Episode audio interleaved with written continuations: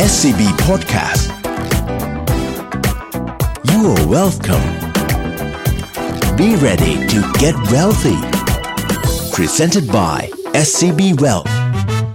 สวัสดีค่ะพบกับพวกเรา2คนค่ะพลอยกมลชนกรามโกมุตและผมดร.โจ๊กจิติพลพฤกษาเมธานันท์ครับวันนี้พอดแคสต์ของเรานะคะ You're Welcome เราจะมาพูดถึงวัฏจักรเศรษฐกิจและวิกฤตทางการเงินซึ่งฟังดูเป็นเรื่องที่ยุ่งยากมากๆแล้วก็เข้าใจยากมากๆแต่วันนี้เราจะพยายามมาคุยกันให้เข้าใจง่ายที่สุดค่ะ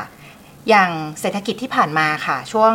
5-6 เดือนที่ผ่านมาที่เราเจอกับโควิดเนี่ยนักลงทุนก็มักจะกลัวว่าเศรษฐกิจไม่ดีไม่เหมาะกับการลงทุนเนี่ยแต่ดร.โจ๊กก็จะพูดตลอดเลยว่ามันไม่มีช่วงไหนหรอกที่ดีหรือไม่ดีจริงๆมันแค่มีอะไรราคาขึ้นแล้วก็ราคาลงมากกว่าถูกต้องครับในส่วนของตลาดการเงินเนี่ยต้องบอกว่าพื้นฐานของเศรษฐกิจก็เป็นส่วนหนึ่งที่เราต้องจับตาแต่ว่าวิธีการดูเนี่ยอาจจะบอกว่าเราไม่สามารถบอกได้หรอกว่าเศรษฐกิจไม่ดีแล้วทุกสินทรัพย์จะต้องปรับตัวลงหรือเศรษฐกิจดีแล้วทุกสินทรัพย์จะต้องปรับตัวขึ้นมันมีแค่สินทรัพย์ไหนที่มักจะปรับตัวขึ้นในช่วงภาวะเศรษฐกิจที่แตกต่างกันอย่างเช่นผมมักจะคิดง่ายๆก็คือมองเศรษฐกิจให้เป็นเหมือน2มุมก็คือพอเวลาเราจับจ่ายใช้สอยเนี่ยมันก็จะมีปริมาณที่เราซื้อกับราคาที่เราจ่ายเมื่อไหร่ก็ตามที่เราซื้อสินทรัพย์หรือว่าซื้อสินค้าในปริมาณที่มากขึ้นในขณะที่ราคาสินค้าเนี่ยมันก็ปรับตัวขึ้นช่วงนั้นน่ะมักจะเป็นช่วงที่เขาเรียกว่าเศรษฐกิจดีเศรษฐกิจดีเนี่ยจุดเด่นเลยก็คือพวกการลงทุนในสินทรัพย์ที่เป็นเกี่ยวข้องกับสินค้าโภคภัณฑ์เนี่ยมักจะปรับตัวขึ้นแล้วก็ให้ผลตอบแทนที่ดีมากๆส่วนอีกแบบนึงก็คือสมมุติว่ากิจกรรมทางเศรษฐกิจปรับตัวขึ้นก็คือคนเนี่ยอยากจะซื้อของแบบหลายๆชิ้นมากขึ้นแต่ว่าราคาสินค้าไม่ปรับตัวขึ้นอันเนี้ยดีที่สุดก็คือเราซื้อหุ้นเพราะว่าต้นทุนทางการเงินจะอยู่ในระดับที่ต่ำแต่ในขณะที่ยอดขายมีโอกาสที่จะปรับตัวสูงขึ้นได้แต่ถ้าเกิดมาเป็นช่วงเศรษฐกิจใกล้ๆนี้ก็คือกิจกรรมทางเศรษฐกิจเนี่ยมันลดลงหลังจากช่วงโควิดก็คือคนรายได้น้อยลงแล้วก็ราคาสินค้าเนี่ยก็ปรับตัวลงด้วยอันเนี้ยถ้าเราอยากเห็นการลงทุนที่ปรับตัวขึ้นเราอาจจะซื้อพวกตราสารหนี้เพราะว่าพวกนี้มีความเป็นไปได้ที่นักลงทุนจะให้ความสนใจมากขึ้นในช่วงที่ตลาดปิดรับความเสี่ยงแล้วก็แบบสุดท้ายก็คือพอเวลากิจกรรมทางเศรษฐกิจปรับตัวลดลงแต่ว่าราคาสินค้าเนี่ยมันดันปรับตัวขึ้นหมายความว่ายังไงหมายความว่าเศรษฐกิจไม่ดีแต่ว่าต้นทุนมันแพงขึ้นมีความเสี่ยงด้านเงินเฟ้ออันนี้การลงทุนที่ดีที่สุดคือทองคำถ้าสังเกตถ้าเรามองดูดีๆเนี่ยจะพบว่าไม่ว่าจะเป็นช่วงไหนของเศรษฐกิจไม่ว่าจะเป็นช่วงไหนของวัฏจักรการลงทุนเนี่ยมันมีการลงทุนที่น่าสนใจทั้งหมดครับเข้าใจละคีย์เวิร์ด2คำก็คือกิจกรรมเพิ่มแล้วก็กิจกรรมลดเราต้องมองตรงนั้นว่าช่วงนั้นเพิ่มหรือลดตรงนี้ใช่ไหมคะที่เขาเรียกกันว่าเป็นวัฏจักรเนี่ยหมายความว่ามันจะมีช่วงที่ราคาสินค้าเนี่ยมันแพงอย่างเช่นคนอยากได้มากๆมันก็จะราคาแพงแต่มันก็จะมีบางช่วงที่ราคาสินค้าเนี่ยมันถูกลงอาจจะเป็นในลักษณะที่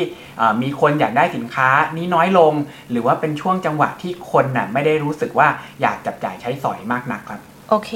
งั้นถ้าเกิดพยายามจะอธิบายให้เข้าใจง่ายเกี่ยวกับวัฏจักรเรื่องคำว่าวัฏจักรเนี่ยถ้าเกิดมายกตัวอย่างกับเรื่องที่ใกล้ตัวเนี่ยอย่างถ้าสมมติว่าคนที่อยู่ในวงการแฟชั่นก็จะรู้ว่าของแบรนด์เนมบางยี่ห้อที่มีการลดราคาเนี่ยมักจะลดราคาช่วงกลางปีกับช่วงปลายปีถ้าเขารู้วัฏจักรตรงนั้นและเขารู้ว่าเขาจะซื้อของตรงไหนเพื่อให้ได้ราคาดีเขาก็ไปรอตอนที่ลดราคา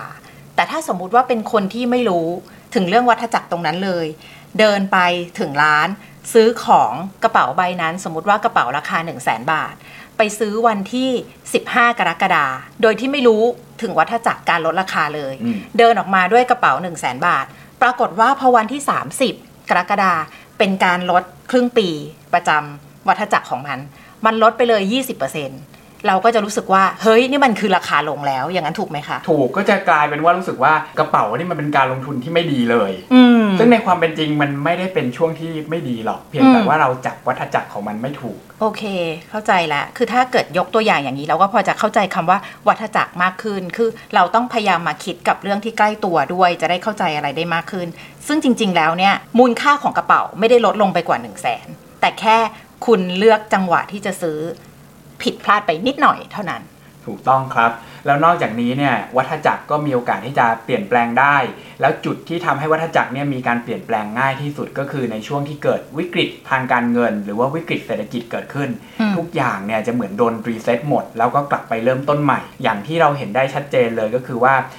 ในช่วงวิกฤตที่ผ่านมาเนี่ยคนก็จะขายหุ้นไปหมดเลยสุดท้ายทุกคนเนี่ยเหลือกลายเป็นเงินติดพอร์ตกันหมดนะครับมีแต่เงินสดหลังจากนั้นเนี่ยเขาก็จะเริ่มเก็บสะสมการลงทุนใหม่ขึ้นมาแล้ววัฏจักรใหม่เนี่ยมันก็จะเริ่มต้นขึ้นผมเลยมักพูดอยู่เสมอว่าหลังจากช่วงวิกฤตการเงินเนี่ยมักจะเป็นช่วงเริ่มต้นของการเติบโตรอบใหม่หรือว่าวัฏจักรเศรษฐกิจรอบใหม่ผมเชื่อว่าในวงการกระเป๋าของคุณพลอยเนี่ยก็จะน่าจะคล้ายๆกันถูกต้องไหมครับถูกค่ะเพราะว่าช่วงเนี้ยที่ผ่านมาเนี่ยคนก็จะเห็นกันเยอะมากเลยค่ะตาม Facebook IG ที่ตามร้านขายของแบรนด์เนมเอาของเหมือนกับรีอะค่ะของยูสอะมาเหมือนกับประมูลมาอะไรอย่างเงี้ยซึ่งตรงนั้นอะก็คือถ้าเกิดเป็นคนที่มีเงินเย็นแล้วก็อยากจะลงทุนเรื่องนี้เนี่ยเขาเรียกว่าจังหวะเวลาที่ถูกต้องเรียกว่าเป็นวัฏจักรลงของมันก็ได้ใช่ซึ่งก็มาเสริมจากวัฏจักรหลักเพราะฉะนั้นตรงนี้เนี่ยก็ต้องบอกว่าเรื่องวัฏจักรเศรษฐกิจแล้วก็วิกฤตทางการเงินเนี่ยมันส่งผลกับการตัดสินใจของเราเพราะฉะนั้นวิธีการคิดจุดเด่นของเอพิโซดนี้เนี่ยคือเราพยายามจะบอกว่าถ้าเรารู้ว่าสินทรัพย์ที่เราถืออยู่เนี่ยมีวัฏจักรของมันเราต้องศึกษาก่อนนะครับว่าเราเข้าใจวัฏจักรนั้นดีหรือเปล่าไม่ใช่มีคนมาบอกเราว่าให้ซื้อกระเป๋าอันนี้หรือว่าให้ลงทุนในสินทรัพย์นี้เราก็เดินไปเลยเราก็ซื้อเลยแล้วพอวันถัดมาปั๊บมันกลับลดราคาหรือว่าราคาปรับตัวลงเนี่ยเราก็รู้สึกว่าคุณมาแนะนำอะไรเป็นการลงทุนที่ไม่ดีแต่ในความเป็นจริงเนี่ยมันมีวัฏจักรของมันถ้าเราศึกษามาดีแล้วเราเข้าใจดีเนี่ยเราจับจังหวะได้ก็อาจจะเป็นจุดเด่นของการลงทุนเราได้เช่นกันเช่นเดียวกันนะครับเมื่อไหร่ที่มีวิกฤตทางการเงินเราก็ต้องกลับมาเรียนรู้กับวัฏจักรรอบใหม่ของมันมาเรียนรู้กับพื้นฐานของมุมมองของนักลงทุนในอนาคตว่ามันมีการเปลี่ยนแปลงไปจากเดิมหรือเปล่าถ้ามันมีการเปลี่ยนแปลงไปจากเดิมมูลค่าของสินทรัพย์ที่เราจะได้หลังจากนี้มันอาจจะไม่เหมือนเดิมแล้วเนี่ยก็มาดูว่าราคาเหมาะสมที่ควรจะซื้อมันเป็นยังไงแล้วก็พยายามอย่าไปติดกับซื้อตอนที่มันแพงผิดปกติหรือว่าดันไปขายตอนที่ทุกคนไม่อยากได้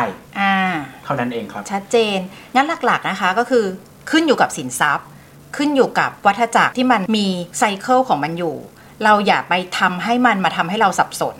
เพราะฉะนั้นการศึกษา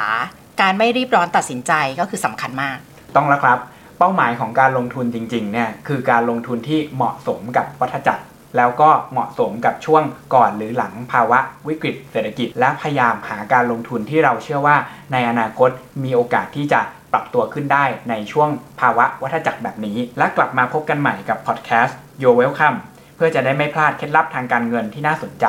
สำหรับวันนี้ผมกับคุณพลอยก็คงต้องลากันไปก่อนสวัสดีครับสวัสดีค่ะ SCB Podcast You're Welcome Be Ready to Get Wealthy Presented by SCB Wealth